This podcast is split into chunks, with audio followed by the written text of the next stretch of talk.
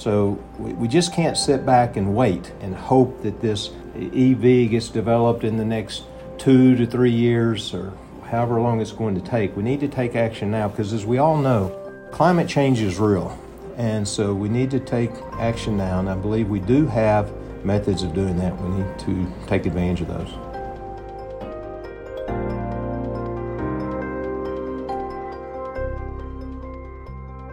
Good day, everyone, and welcome to Cutting Carbon. I'm your host, Jeff Goldmere, and I'm joined by my co-host, Brian Gutnick. Brian, good day. Good day, Jeff. Great to be here. So, Brian, this season we are continuing our conversations around decarbonization closer to home. And although we've talked about a variety of topics in this season, a lot about transportation, today's going to be a little different. I'm really excited. Today we're joined by Craig Harper. Craig is the Chief Sustainability Officer and Executive Vice President at J.B. Hunt Transport Services. So for those in the States, you may have passed a J.B. Hunt truck while on a long-distance drive somewhere. And as we think about decarbonizing our society, we also need to think not just about decarbonizing our own personal transportation, but about the goods and services that we rely on day to day to move the commodities that we use in our everyday life. So, Craig, thank you so much for joining us on Cutting Carbon today. It's great to be here. I appreciate you having me. So let's start with some basics. For those who may not have heard of J.B. Hunt, we do have a significant number of our audience who live outside of the U.S. Can you tell us a little bit about J.B. Hunt? Yeah, J.B. Hunt was founded in 1961 by Mr. Hunt, J.B. himself, and his wife, Johnelle, and started off as a pure trucking company and over time has really evolved into many different offerings. We have intermodal service, dedicated truckload, full truckload, refrigerated, flatbed, LTL, final mile services, and single source solutions. So it's really evolved with time. When you look back through it, the company has really embraced change and never been fearful to go through that, sometimes painful, but we're obviously always looking to reinvent ourselves and continue to grow and look for the next big thing. That's great. So I know that J.B. Hunt is thinking a lot about sustainability. So maybe you can start off by helping our audience understand your views and J.B. Hunt's views on sustainability in the transportation segment or sector. Yeah, I think our mission statement really says it all. It's about creating the most efficient transportation network in North America. And when you break that down, you look at the different solutions that we can come up with for our customer because we're truly mode agnostic. So we'll look at the situation, look at the issues at hand, and then come up with a comprehensive solution for the customers. And many times it will include a variety of our services. It may be a combination of intermodal, dedicated, our brokerage operation, using some of our engineering services, whatever we can do to really drive out waste and increase efficiency in solving those problems, coming up with solutions for our customers.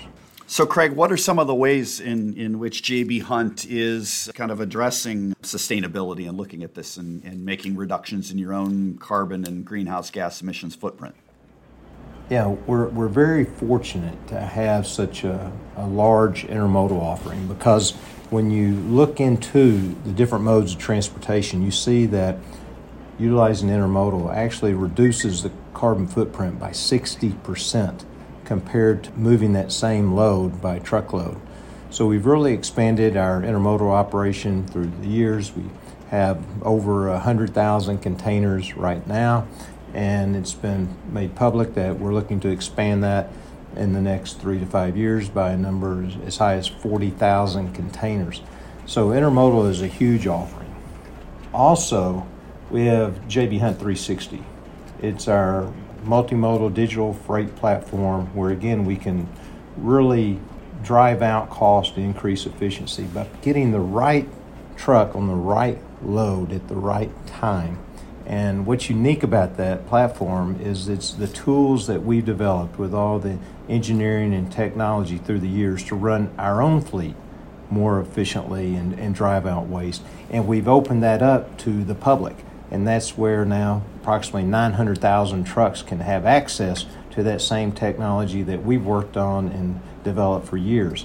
When you look at our own assets, we've seen since 2020, we've eliminated over 6 million empty miles. So you take that to the carriers that we have opened up our platform to, and they will be able to take advantage of that same technology and reduce their empty mile, improve their efficiencies, and speed up the flow of their vehicles pulling freight across America.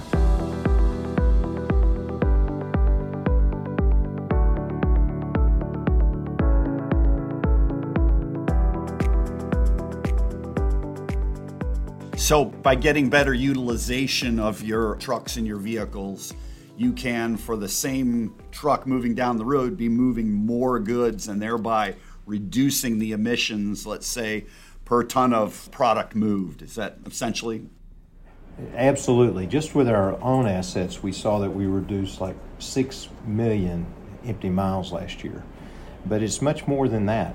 It's actually going across the carriers that we deal with, and we have now approximately 900,000 trucks available on our digital freight matching platform. So when you have access to that many carriers searching through that freight, trying to find the most optimal load, they don't have to sit there for hours and hoping that they get the best load. They don't have to run unnecessary empty miles to get to the next load. They see where that next load is that's best for them. Again, the right truck on the right load at the right time. So, Craig, you've mentioned intermodal transportation a couple of times, and I'm not sure all of our listeners will truly understand what that means. Could you break it down for our audience? Yeah, absolutely. Intermodal involves two modes of transportation, and it's the truck and rail aspect. And so what we do with our large fleet of intermodal trucks that we own, and we also outsource some of those pickup moves where we pick up the load from the shipper and actually take it to the rail ramp. And once it gets to the rail ramp, there's a crane there that literally picks the box off of the chassis and puts it onto the rail car. And most of the general public, when they see a J.B. Hunt, what they think is a trailer going down the road, it may be a trailer, but in most cases, that is actually a chassis with a box on top of it. And so again, we pick up that chassis with a box on it that's been loaded at one of our shippers, take it to the rail ramp. The rail ramp, a crane picks it up, puts it on the rail car, and oh, by the way, they can be double stacked, which increases the efficiency greatly. And then it can go cross-country where we meet it with another chassis in one of our trucks or third-party carrier, and they lift the box off of the train, off that rail car, and put it onto that chassis, and we go make the delivery. So therefore, you have what we call a dray move on each side. You have the pickup from the shipper, take it to the rail yard, gets lifted, put it on the train, goes cross-country at the delivery at that railroad on the far end of the country. We meet it there with the chassis, pick it up with the crane, putting it on our chassis, and go make that final delivery.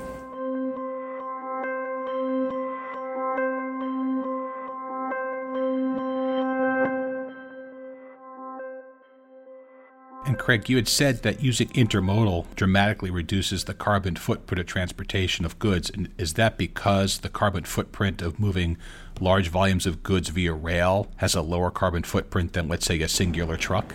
Yes, absolutely. You can move literally hundreds of loads at one time, so you have a much smaller carbon footprint moving tons of freight across the country than you would by having each one of those pulled by its individual tractor going cross-country.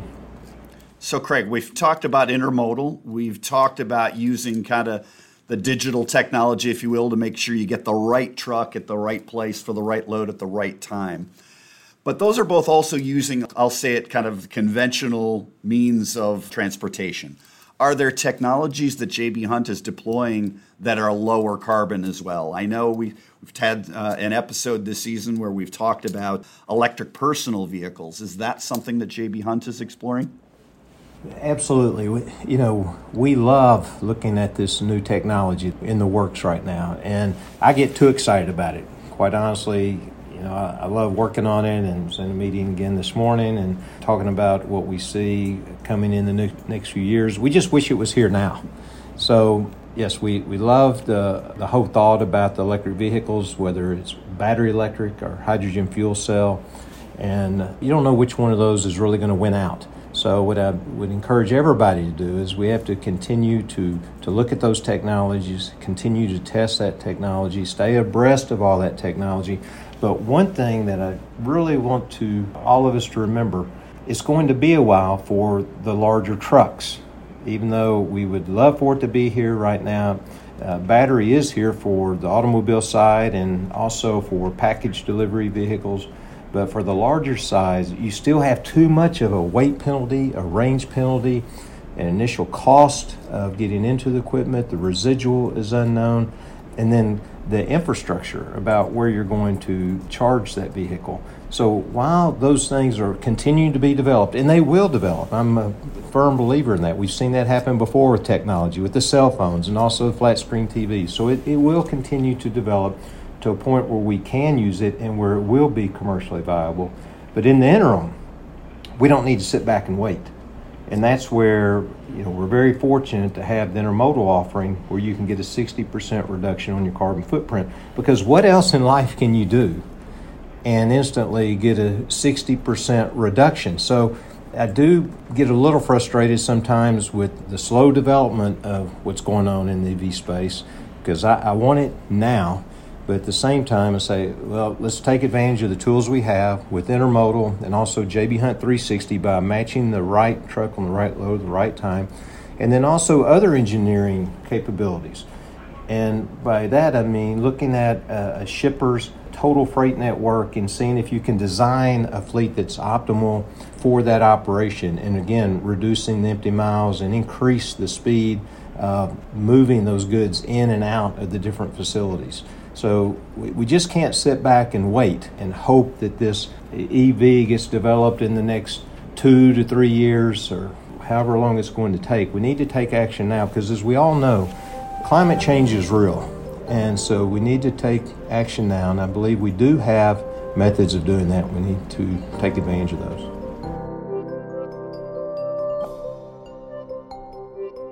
You're listening to Cutting Carbon. If you're interested in learning more about today's topic, please check out our show notes. And if you like what you hear, subscribe wherever you get your podcasts.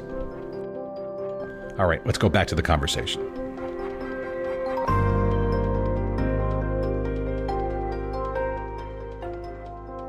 So, Craig, as we think about electric vehicles in this space, and just assuming the technology were to be here today, it's not just about equipping a truck with the battery. You need the infrastructure to charge the truck. And if it's a long-haul vehicle, not necessarily, let's say, a fleet vehicle, you need charging infrastructure where the truck leaves and through the truck's route, whether it's 100 miles or a couple thousand miles. How does J.B. Hunt think about that challenge in terms of the needed infrastructure? And the same would be true if it was hydrogen. You need the ability to fill up with hydrogen along those long-distance routes. And Jeff, you bring up a great point. We've recently been working with a customer trying to place an order for some EVs. And when we look at the way that the freight needs to be hauled for that customer to satisfy their needs and where the charging is, we were actually going to have a significant amount of miles out of route from where we could charge to where we were going to pick up the load. And it's critical with these trucks when you're talking about range, of stated range of 250 miles. Now, that range is up to 250 miles, and it doesn't talk about how many pounds you're pulling and what the grade is that you're going up and down. So it gets real critical when you're looking at these fleets about where the charging is. And most optimal, obviously, is to have the charging at the facility of where the tractor resides, where it leaves from work every day and where it returns.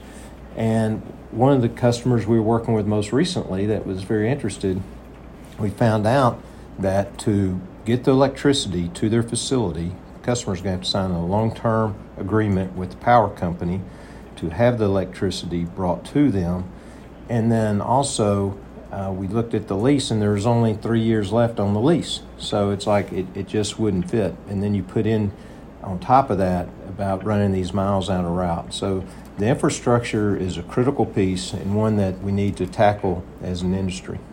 Great. Craig, I imagine more and more of your customers, much like our customers, are thinking more about the life cycle carbon footprint of maybe the goods they are attempting to get to their final destination. So my guess is this is becoming a bigger part of when they come to you and say, we need you to move goods, understand the footprint of that. Can you maybe talk a little bit about J.B. Hunt's Clean Transport Carbon Calculator and how the tools you're putting in place to maybe make customers more aware?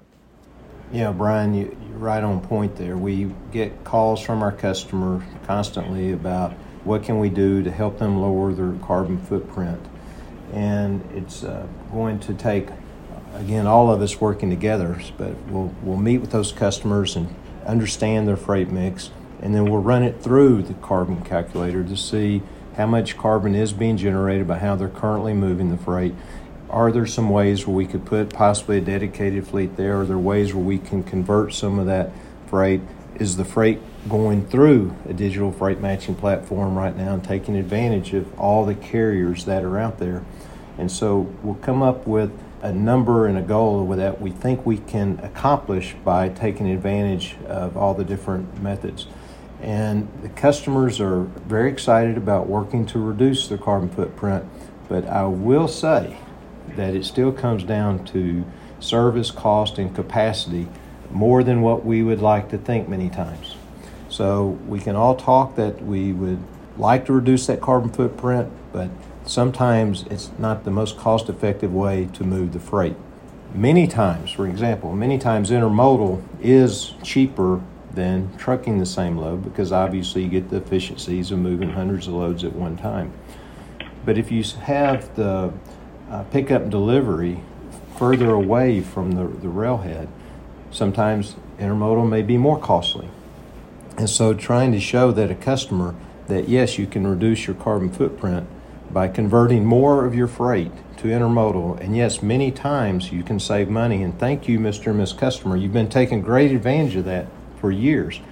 But, you know, also for a premium, you could convert more of the freight, and that's where people, you start saying, well, hold on a second, I don't really want to pay a premium.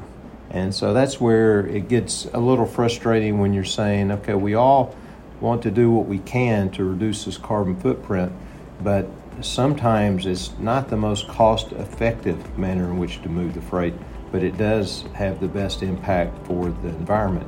So we'll talk through those issues there and then look at, like I said, other solutions, whether it's in dedicated or engineering the fleet better or taking advantage of the J.B. Hunt digital freight matching platform, J.B. Hunt 360.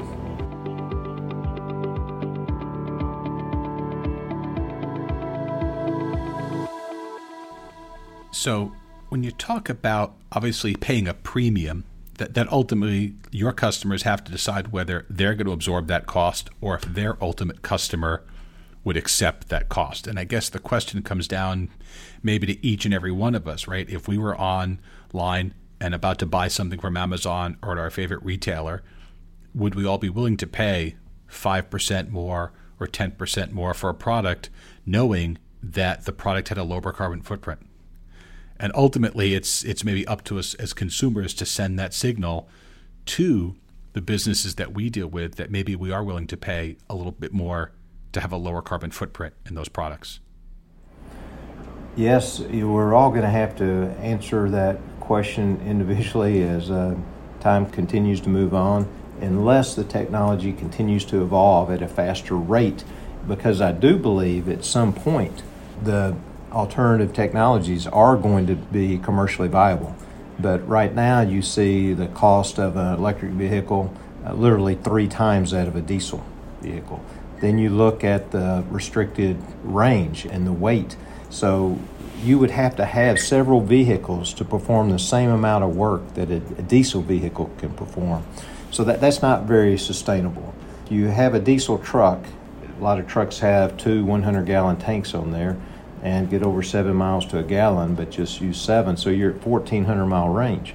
We don't need 1,400-mile range, but we do need more than 150 or 180, and so there's a lot of limitations there, because what you don't want to have happen is have this vehicle that you're excited about, get in there to operate that vehicle and you go make a delivery and there's another load close by, but it goes 20 miles further on the other side of your return destination, but you can't take it because you don't have the amount of energy on board that you need to get back home.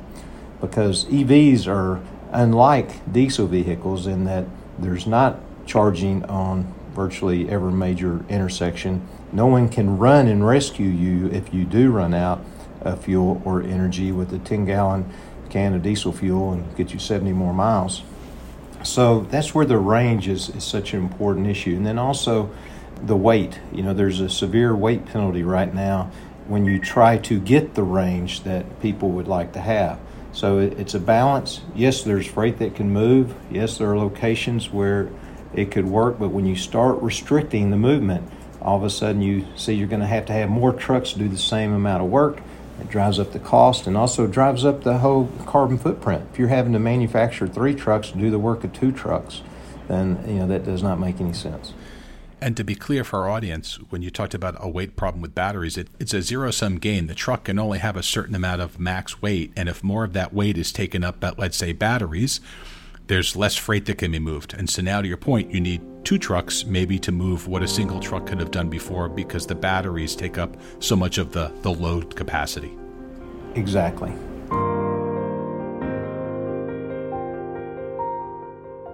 So, Craig, you talked about ways in which you're able to respond to those customer needs in terms of offering a lower carbon solution for your customers. But my big guess, there may be some unique circumstances where for a particular project, getting the reductions they need isn't enough. Are there other things that you can do to help meet those expectations of your customers? Absolutely. You know, we've really seen this in the space of intermodal, where the customers get very excited about reducing the carbon footprint by converting that over-the-road load to intermodal and reducing the carbon footprint by 60%, because that's what we all want to do, is focus first and foremost on how to reduce or eliminate that carbon footprint. So that needs to be the first objective. But you still have residual carbon. So what can you do with the residual carbon? And that's where we have come out with a product, Clean Transport, where we will make available to customers a wide variety of carbon offset programs that they can participate in. And a carbon offset program allows a company to invest with another company that has a method to literally reduce carbon, eliminate the carbon, sequester the carbon. There's a lot of different programs, such as forestry projects, such as carbon capture, that a customer could participate in and match a carbon offset against the residual carbon that remains on that load, even after they've converted it from truck to intermodal, and make that load or that lane or that amount of freight carbon neutral. So we see a lot of interest in this space. Very good. Thanks, Craig. Excellent.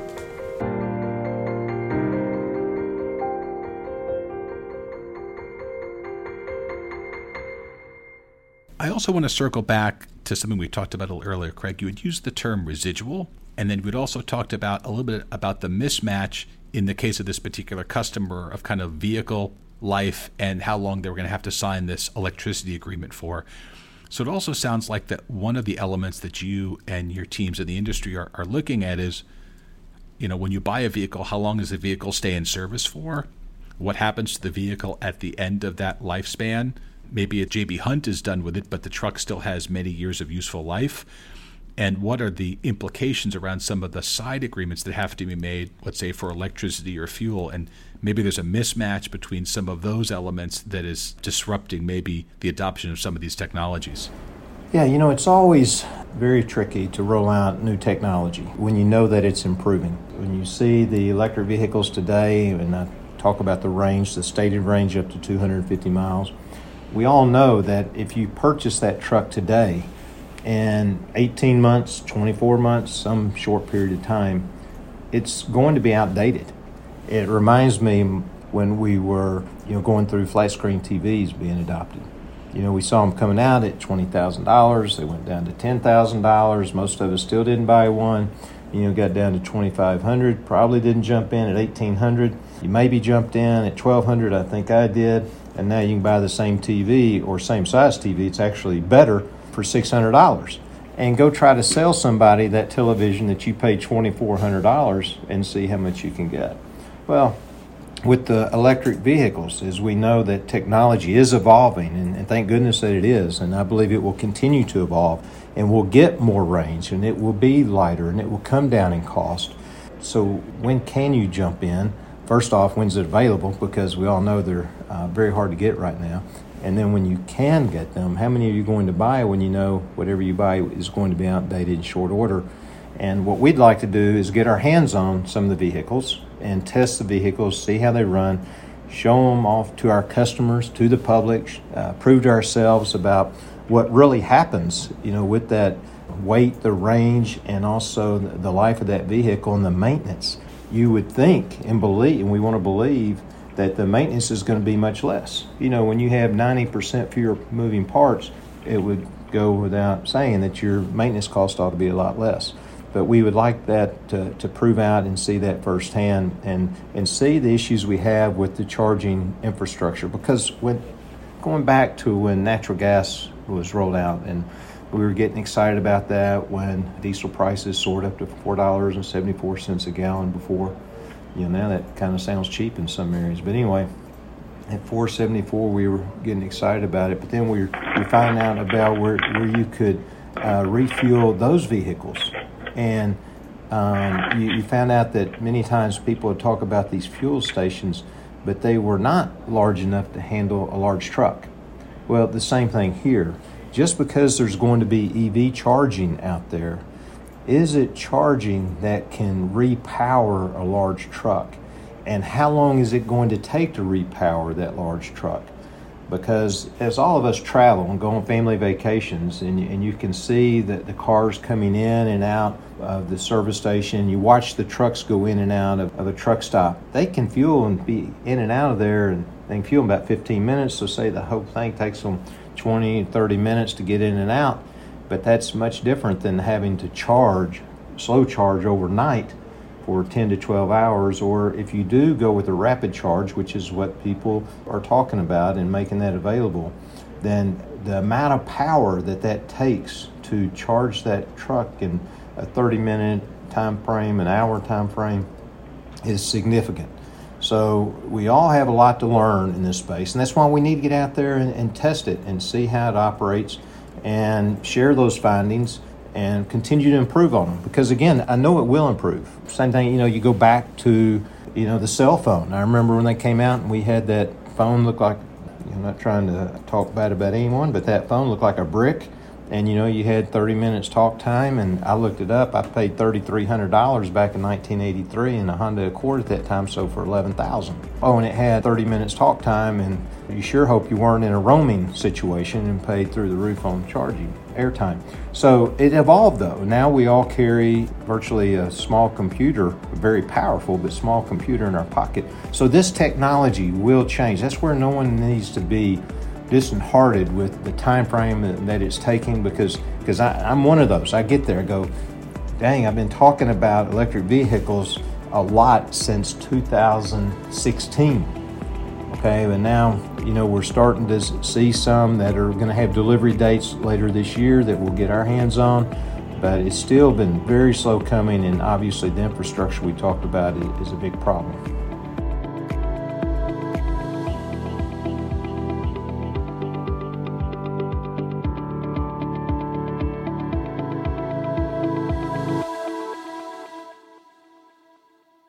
So, Craig, when you think about the long-distance trucking scenario, you talked about today a truck would come in to the truck stop, spend 15 to 30 minutes fill up those tanks and be on the road again.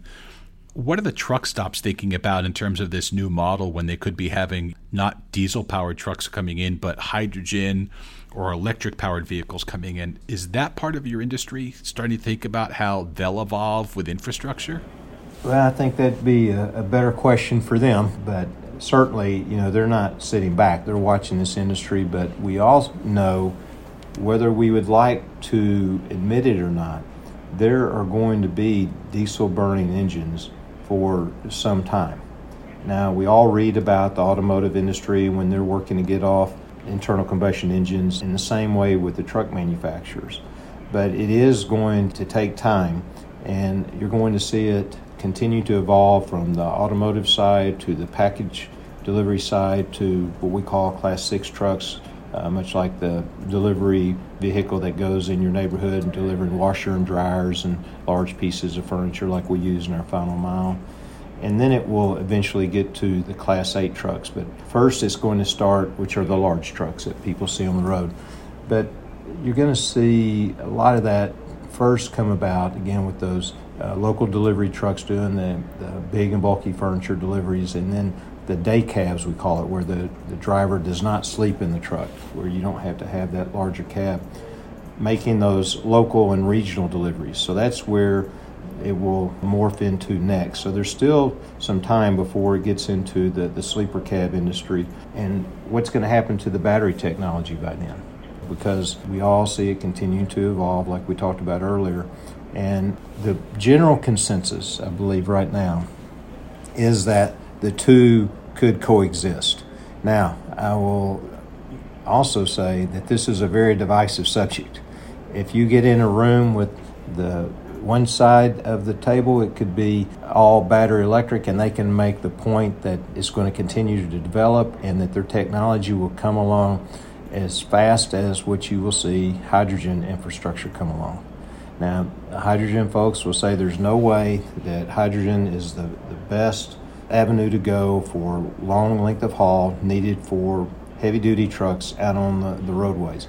So I think the answer is, right now, is we need to be experimenting with both of those and continue to invest in this new technology as a country to see which one does win out or if there is a place for both technologies.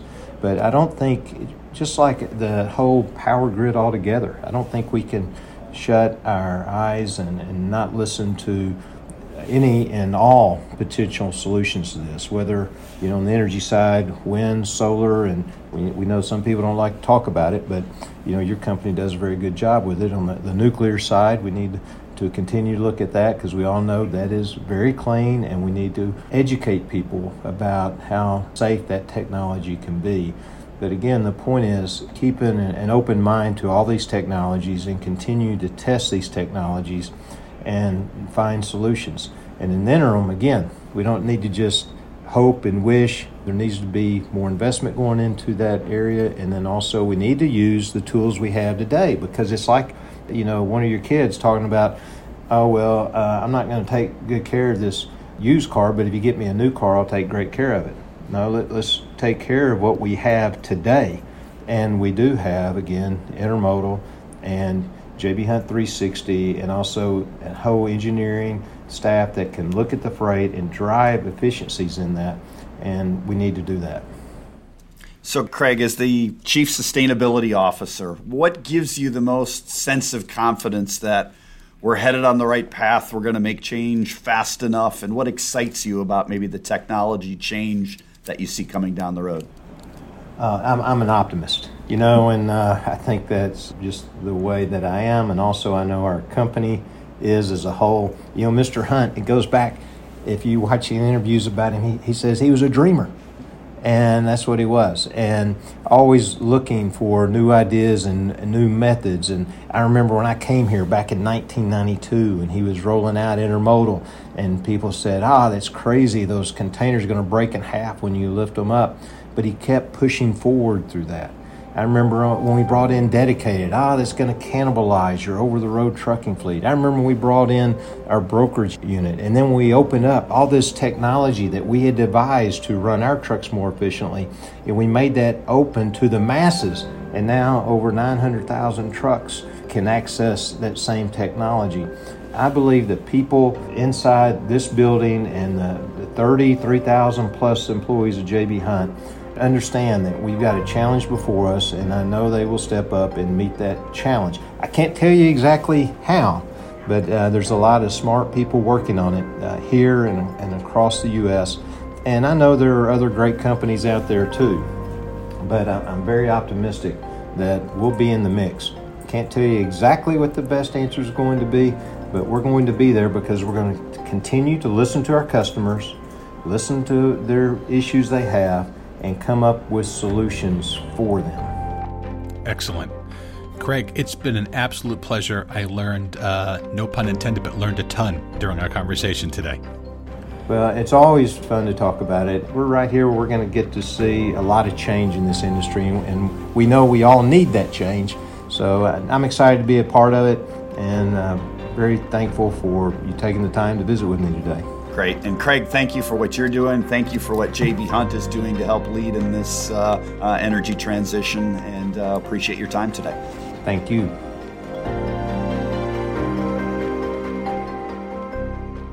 For Brian and the entire Cutting Carbon podcast team, this is Jeff Goldmere.